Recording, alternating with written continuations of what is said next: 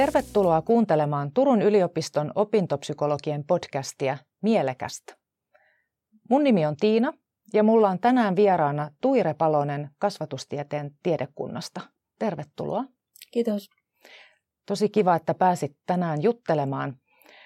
Ja tänään meidän onkin tarkoitus jutella väitöskirjan tekemiseen liittyvistä haasteista. Sulla on Tuire varmaan aika paljon kokemusta ohjaamisesta. On ollut monta ohjattavaa sekä gradun tekijöitä että väitöskirjatutkijoita. Mm, joo.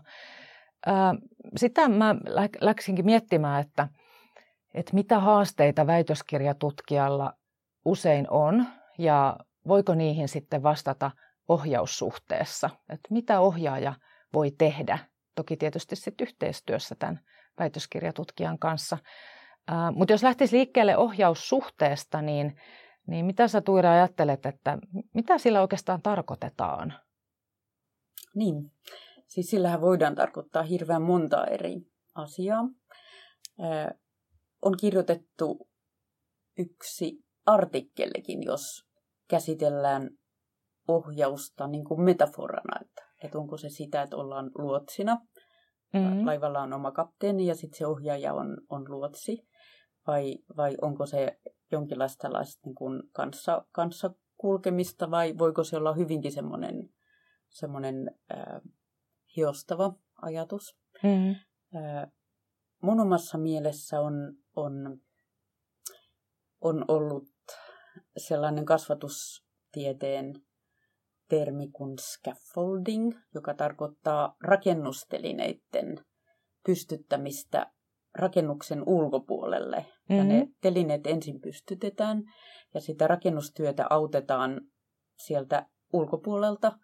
Ja sitten kun se rakennus nousee, niin, niin sitten ne telineet, telineet puretaan, että se ohjaussuhde sitten siellä lopussa, lopussa mm, sitten hiipuu, hiipuu pois. Ainahan ei hiivu, että et usein väitöskirja tutkijoihin erityisesti ja elämänmittainen mm-hmm. jonkinlainen, jonkinlainen suhde, mutta mut et näin mä sitä voisin ajatella. Mm. Mielenkiintoinen tuo metafora rakennustelineistä. Mm, mutta sitten se varmaan vaatii sen, että tämä väitöskirjatutkija sitten jotenkin tohtii pyytää apua. Et toki on ne viralliset suositukset ohjaamisesta ja siitä prosessista, että miten se etenee, mutta sitten varmaan tulee kaiken näköisiä ongelmia ja vaikeuksia, tai voi tulla että sitten hänen pitäisi tohtia pyytää apua ja kertoa huolensa ohjaajalle. Eikö? Joo, joo. siihen se kaikki perustuu. Mm. Että on keskusteluyhteys.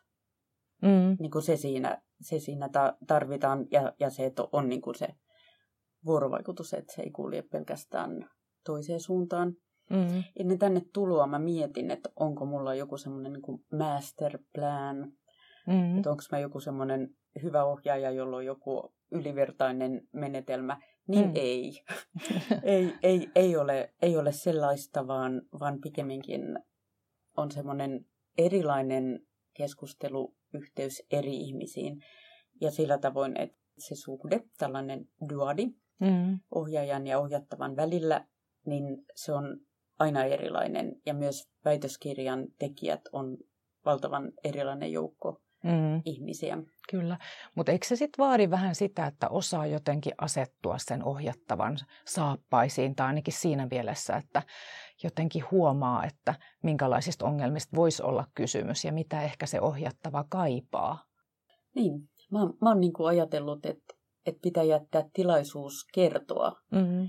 sille ohjattavalle, mutta ei voi, ei voi patistella kertomaan liikaa ja kun ne ongelmat saattaa liittyä muualtakin, saattaa tulla siihen väitöskirjatyön tekemiseen muualtakin kuin itse sisällöstä, mm. niin kyllä mä pyrin jättämään tilaisuuden kertoa, kertoa, että onko joku huonosti, mm. ää, tai tilaisuuden jättää esimerkiksi aikaa enemmän tai tarjota pienen, pienen ää, tauon.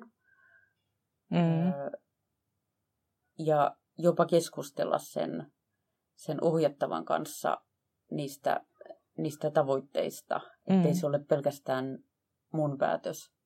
Mm. Ja joskus jopa tilaisuuden jättää se työn tekeminen kesken. Mm. Ja tämähän on sitten erilaista kuin gradun tekijöiden kanssa. Gradun tekijälle mä en ikinä tarjoa vaihtoehtoa, että, että mä nyt lopetettaisiin tämä tekeminen, vaan, Niin. vaan aina tehdään vähän, vähän väkisinkin. Jos ei se oikein luonnut, niin sit sitä pilkotaan aina vaan pienemmiksi paloiksi ja, Joo. se pyritään tekemään. Mutta väitöskirjatutkijoiden kanssa sit tilanne on erilainen. Niin. Se hanke on isompi ja ongelmat voi olla isompia ja myös se hinta, joka siitä joudutaan maksamaan. Mm. Erityisesti se väitöskirjan tekijä itse joutuu maksamaan siitä kovan hinnan, mutta tietenkin myös, myös oppilaitos ja, ja Mm. ohjaaja. Mutta kaikkien kovimman hinnan joutuu maksamaan se väitöskirjan tekijä. Tekijä itse, joo. Onko se katastrofi, jos haluaakin lopettaa väitöskirjan tekemisen?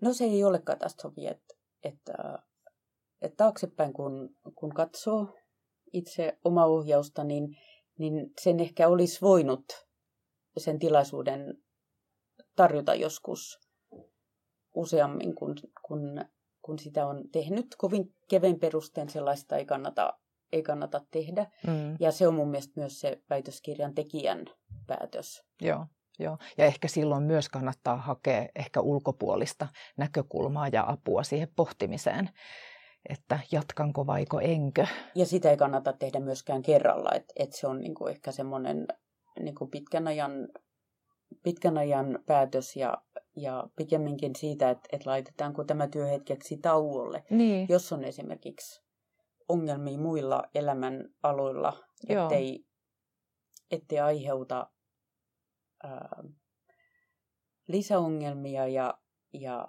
ettei se työn tekeminen pitkity esimerkiksi mm, niin. sellaisesta väkisin tekemisestä Joo, tai siitä, että et, et uupuu. Mutta tässä on mun mielestä iso ero kyllä. nimenomaan gradun tekijöiden kanssa, että Joo. gradun tekijäkin voi pitää tauon, mutta mut ilman muuta mä vähän sit voin patistella tai piiskata gradun tekijää, mutta mut väitöskirjatyön kanssa se on, se on kyllä selvästi erilainen asia. Mm, kyllä. Ää, no jos mennään vielä sellaisiin ongelmiin siinä väitöskirjan tekemisessä, että kuinka paljon sä oot Tuire sitä huomannut, että, että on niin kuin tavallaan ongelmien tämmöisissä pystyvyysuskomuksissa, että jotenkin ei usko ja luota siihen, että pystyy selviämään. Ehkä vertailee itseään toisiin, että noi muut näyttää jotenkin etenevän paljon paremmin ja he näyttää olevan fiksumpia tässä asiassa, että mä en varmaan saa tätä koskaan vietyä läpi.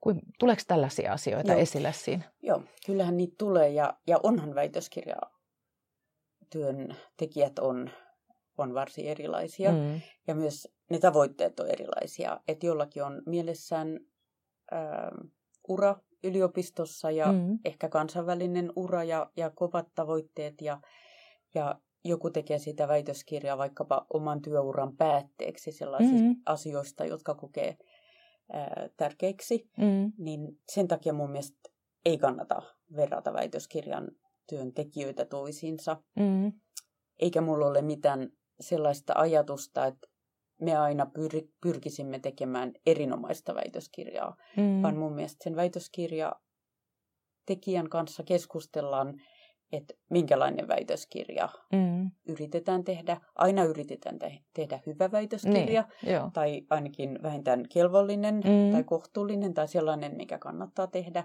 mutta huippuväitöskirjaa ei yritetä Mm, aina tehdä, vaan, Joo. vaan sit jos meillä on korkeat tavoitteet, niin, niin sit se on tietoinen päätös ja sellaista ei tapahdu usein. Mm. Mutta onko väitöskirjan tekijöillä usein kuitenkin tällaista täydellisyyden tavoittelua, tätä perfektionism, perfektionistista ajattelua, että, että siitä täytyy tulla niin kuin todella hyvä ja, ja sitten jos kokee, että ei oikein pysty saavuttamaan niitä itselle asettamiaan tavoitteita tai oletettuja ohjaajan asettamia tavoitteita, niin sitten ei oikein pysty etenemään lainkaan. Niin kuin on tätä pilkun fiilaamista, ei pysty niin kuin päästämään käsistään vaikka sitä käsikirjoitusta, että sitä täytyy vaan niin kuin hinkata ja fiilata, ettei se ole oikeastaan koskaan valmis. Ei osaa olla tyytyväinen. Joo, kyllä, kyllä osalla väitöskirjan tekijöistä on, mutta toki kai kaikilla. Mm. Ja sitten se on mun mielestä sellainen mistä voi keskustella. Ehm, siis on monenlaisia asioita, jotka saattaa asettua siihen ongelmaksi. Mm.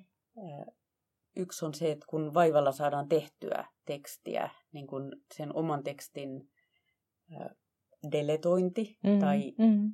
tai että jos pyrkii sitä aina vaan korjaamaan paremmaksi ja se ei tule paremmaksi ja miten siitä päästäisiin kokonaan eroon, niin Mm. joitakin vippaskonsteja on kehitetty Okei. lähi, lähiohjaajien kanssa siihen. Mm. Just, no mä voin esimerkiksi kertoa yhden, se on semmoinen niin oman tekstin kompostointi. Mm-hmm. Että et sitä ei, sitä ei niin kuin sillä deletoida, vaan se siirretään yhteen tiedostoon, minkä nimeksi annetaan komposti. Ja Okei. se voidaan vaikka maalata vihreäksi, niin sitten se muistetaan, että se on tätä kompostoitavaa ainetta. Ja sitten siinä ajatuksena on, että siitä voi joskus lähteä kasvamaan jotain. Ja että sen voi ottaa sieltä, kun se on kompostoitumassa. Mutta useinkaan sitä ei tule siinä muodossa sitten Niin. sellainen kokemus mulla on, että sitten ollaan tyytyväisiä, kun siitä, siitä kohdasta on päästy, Joo. päästy eroon. Niin tämä on, tää on yksi semmoinen niin pieni kikka, jolloin jos jotain hiotaan, hiotaan ja hiotaan ja se ei tule paremmaksi, Mhm. niin, niin jolloin siitä voidaan joko hetkellisesti tai kokonaan, kokonaan päästä eroon. Mm. Siis Mielenkiintoinen. Mullahan on niin kuin tapana, että mä aika paljon istun ohjattavien vieressä koneen ääressä. Nyt korona-aikana sitä on tullut tehtyä etänä, Joo. mutta se koskee sekä analyysejä, ei ihan sitä kirjoittamista, mutta sanotaan tekstin järjestelyä ja, Okei. ja sitten, sitten analysointiin, niin, niin että siinä istutaan puuhaamassa jotain sen Yhdessä. yhdessä. Mm. Joo. Ja esimerkiksi no, tilastollisiin analyyseihin mä itsekin joudun pyytämään Mm. apua Joo. joskus, jos se, jos se ei ole tuttu itselle Mm. tai jos se on tavallista monimutkaisempi tai jos aineistoon liittyy jotakin, Joo. jotakin ongelmia.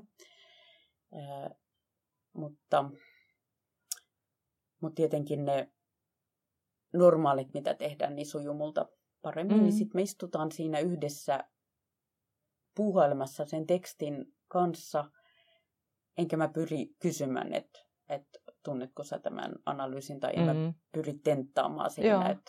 Sä kuljet niinku siinä vierellä. no, no joo, se on tämä Niin. luotsi. Se Joo. on tämä luotsi-asia, Joo. että tuolla on karikko, että ei Niinpä. mennä sinne. Joo. Toi kuulostaa kyllä tosi hyvältä ja varmaan semmoinen kokemus tulee sitten tälle väitöskirjan tekijälle, että, että sä olet siinä vähän niin kuin häntä varten ja apuna ja luotsina ja on niin kuin turvallista myös vähän erehtyä siinä tilanteessa, eikä täy, tarvi olla täydellinen. Siinä väitöskirjatyön loppupuolella, siinähän mä saatan hiukan sit valmentaa sitä, Mm. sitä väitöstä varten. Joo, Ja että käydään läpi, kun se vastaväittäjän ääni alkaa soida niin kuin siellä mielessä ja se kyselee ilkeästi, Niin. ilkeästi niin kuin väitöskirjatyöntekijältä niin. kaikkia kysymyksiä, niin, niin, niin mä voin käydä läpi yhdessä, että, että mikä on todennäköistä, Mm. että mitä vastaväittäjä kysyy Joo. ja mitä hän ei kysy. Ja siinä mä voisin kysyä, että miten sä vastaisit ja että mietitäänkö yhdessä tähän, Joo. tähän vastausta. Ja Joo. enhän mä kaikkia pysty arvaamaan, mutta Niin. esimerkiksi keskeiset käsitteet tai Mm. metodologia tai, tai ähm, jos on ottanut vaikka jonkun paradigman, joka ei ole kovin laajasti hyväksytty, vaan johon, Mm.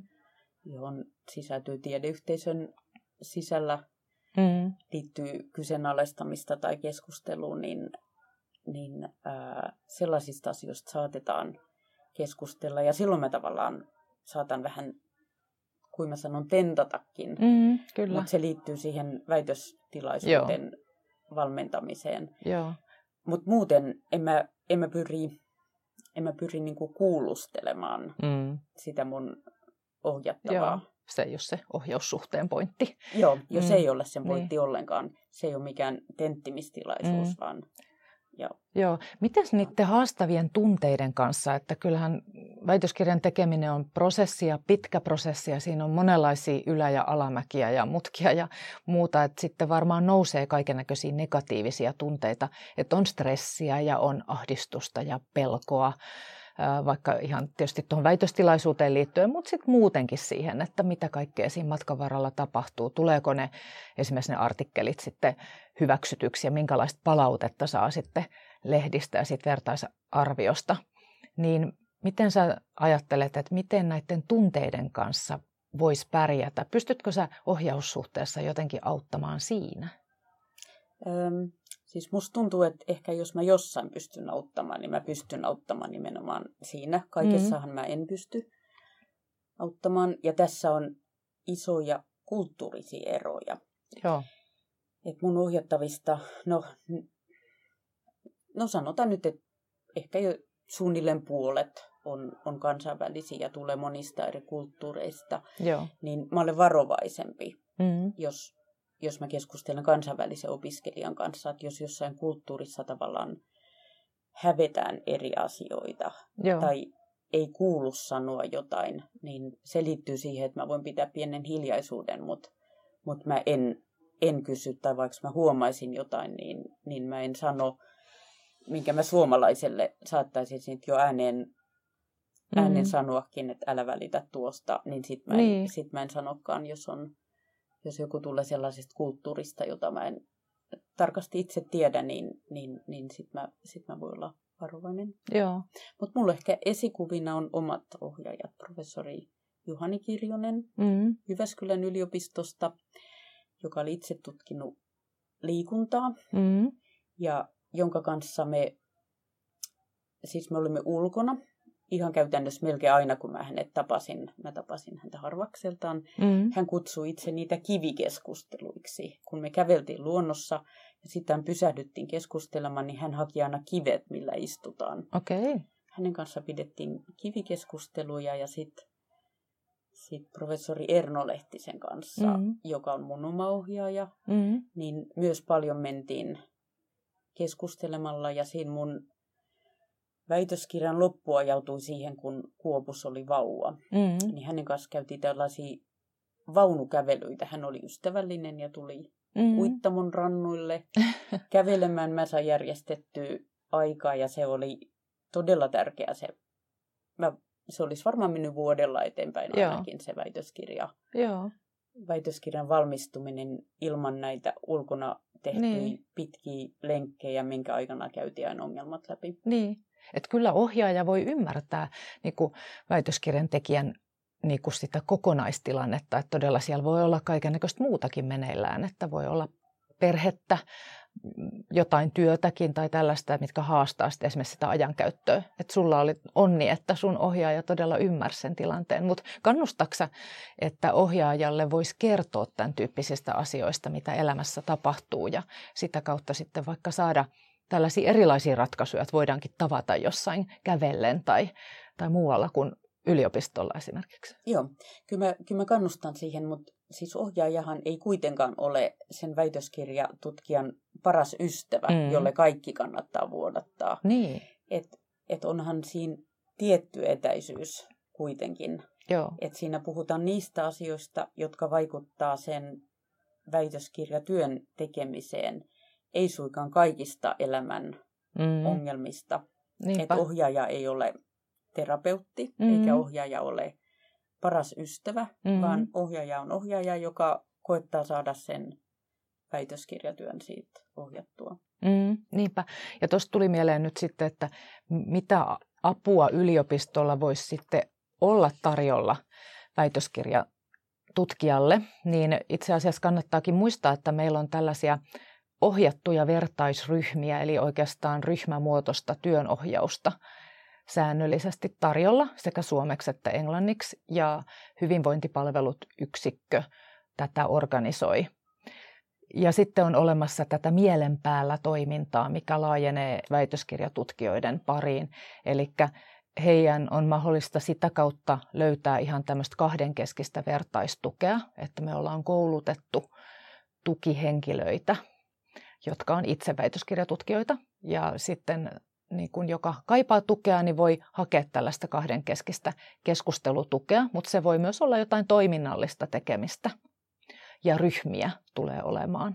Ja sitten tietysti voi myös muistaa, että tosiaan opintopsykologille voi hakeutua myös, jos ei ole työsuhteessa, koska sitten taas jos on työsuhteessa, niin sit on, silloin on oikeus päästä työterveyspalveluihin.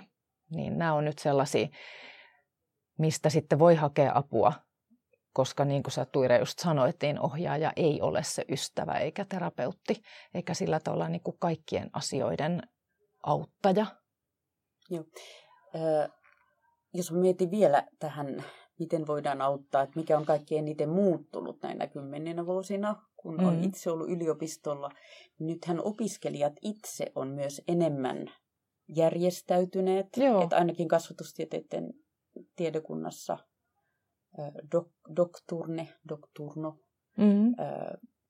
joka on väitöskirja tutkijoiden oma yhdistys tai yhteisö, Joo.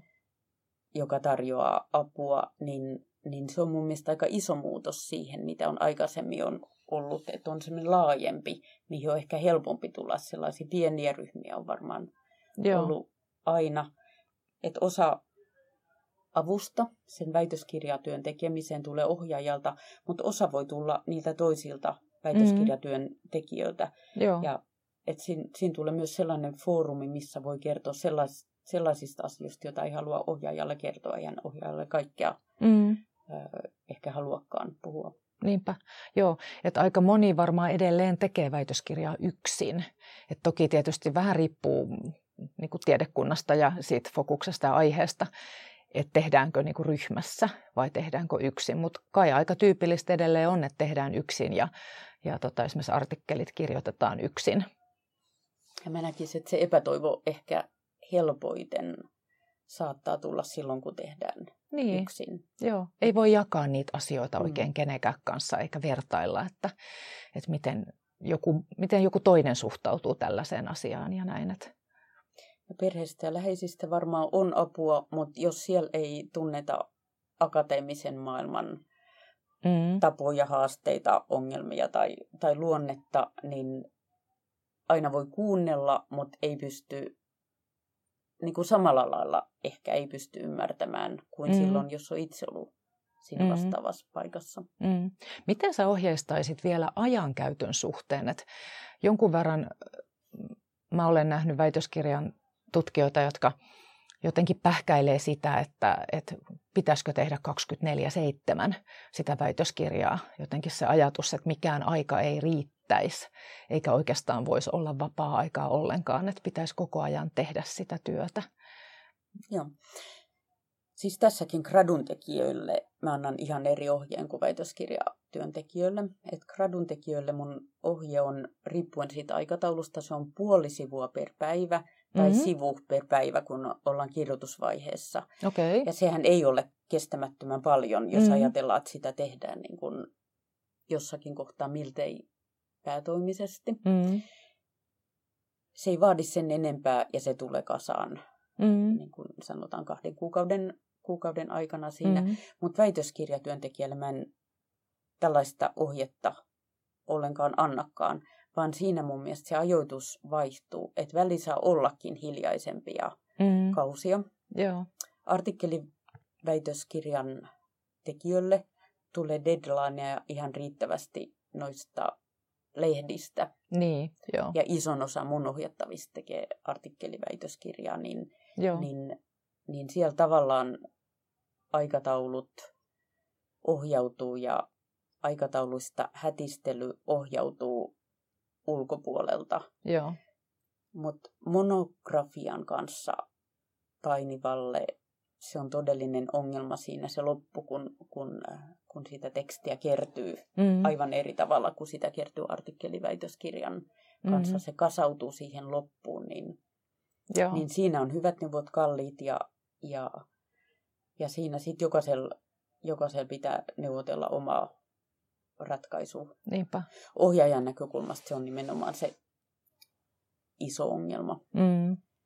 Ajankäytön suhteen on se, on se loppu, kun, kun sitä on paljon. Mm. Ja tokihan sitten se, että jos on palkkapaikalla, niin sieltähän tulee vähän niitä paineita siitä, että pitäisi tietyssä ajassa saada se väitöskirja tehtyä, että sitten, tai joku rahoitus, apuraha tai muu on loppumassa. Et tietysti tällaiset haasteet tulee kyllä siihen sitten näkyväksi, että mun täytyisi nyt nopeasti saada tämä tehtyä, koska mulla ei ole jatkorahoitusta. Mm. Että miten sietää sitten tämänkin tyyppisiä paineita. Joo. Et melkein ehkä ajankäytön kanssakin pystyy parhaiten auttamaan, kun ei puhu siitä itse ajankäytöstä, vaan, vaan pikemminkin koittaa mennä sen sisällön perusteella. Että et otetaan joku kohta sieltä väitöskirjasta ja, ja, mm. ja puhutaan vaikka kirjoittamisen järjestyksestä, että tehdään tämä ensin. Mm. Joo. Ja sitten niitä varsinaisia deadlineja, niitä otetaan sitten, kun on pakko ottaa. Joskus niitä on pakko ottaa. Mutta niitä ei ehdoin tahdoin ei oteta, mm. ellei ole pakko aikatauluttaa sitä ihan tiukasti. Et se on se, mm. joka stressaa erityisesti, jos mikään, ja kun ei tiedä tämän tekijän muun, muuta elämäntilannetta. Mm. Joo. Joo. Eikä voi lähteä esimerkiksi siitä, että ajatellaan, että käytetään kaikki lomat tähän. Mm. Että sitten kun Joo. ollaan siinä, niin, niin, niin sit ennen pitkää uupuminen tulee ilman muuta. Että et jos on päivätyö muualla ja sitten ajatellaan, että käytetään illat, viikonloput ja lomat tähän, niin... niin Aika mahdoton yhtälö. Joo, se jos mikä niin uuvuttaa sitten. Joo, joo, ja se kyllä valitettavasti näkee väitöskirjatutkijoilla, että tämmöistä niin väsymystä ja uupumista ja sitten ehkä siihen liittyvää motivaation laskua on kyllä aika monella. Hmm. Et sellaisen kohta on ehkä parempi ottaa pieni tauko kuin mm. sopia entistä tiukempi Joo. aikataulu. Joo.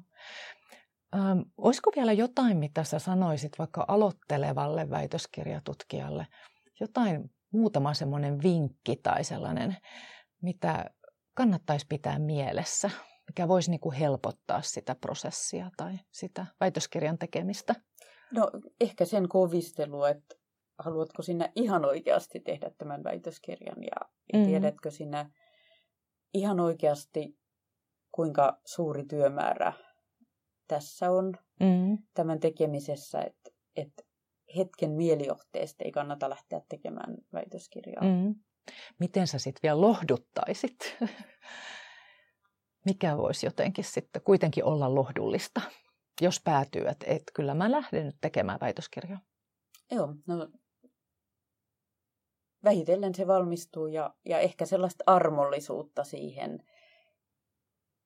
siihen riippuen tietenkin sen ihmisen tilanteesta. Jos se on kansainvälinen opiskelija, joka tulee Suomeen ja se aika, aikafreimi on siinä, niin, niin sitten erilainen tsemppi mm-hmm. kuin siinä kohdassa, jos joku on pienten lasten kanssa ja työ toisaalla, niin, niin siinä, siinä sitten lohdun sanat voisi olla vähän erilaiset. Et mm, joo. Päiviä tulee idästä koko ajan lisää. Niin. Yksi, yksi joka aamu. Mm, kyllä.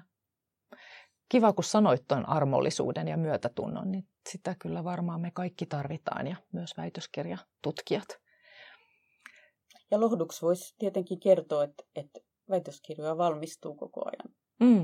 Että niitä myös sit saadaan, saadaan valmiiksi. Niin, ennen pitkää. Sehän ei yleensä ole mikä semmoinen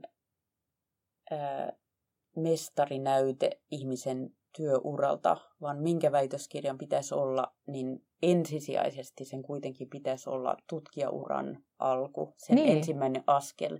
Sen ei pitäisi olla elämäntyö, niin kuin sen muistuttaminen. Joo. Ja myös sen, että että harvoin kannattaa ottaa tavoitteeksi tehdä huippuväitöskirjaa.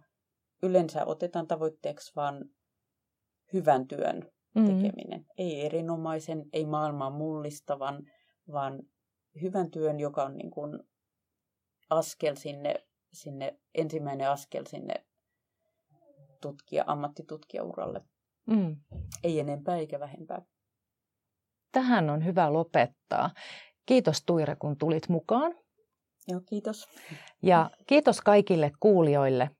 Mielekäs työskentelyä väitöskirjan parissa.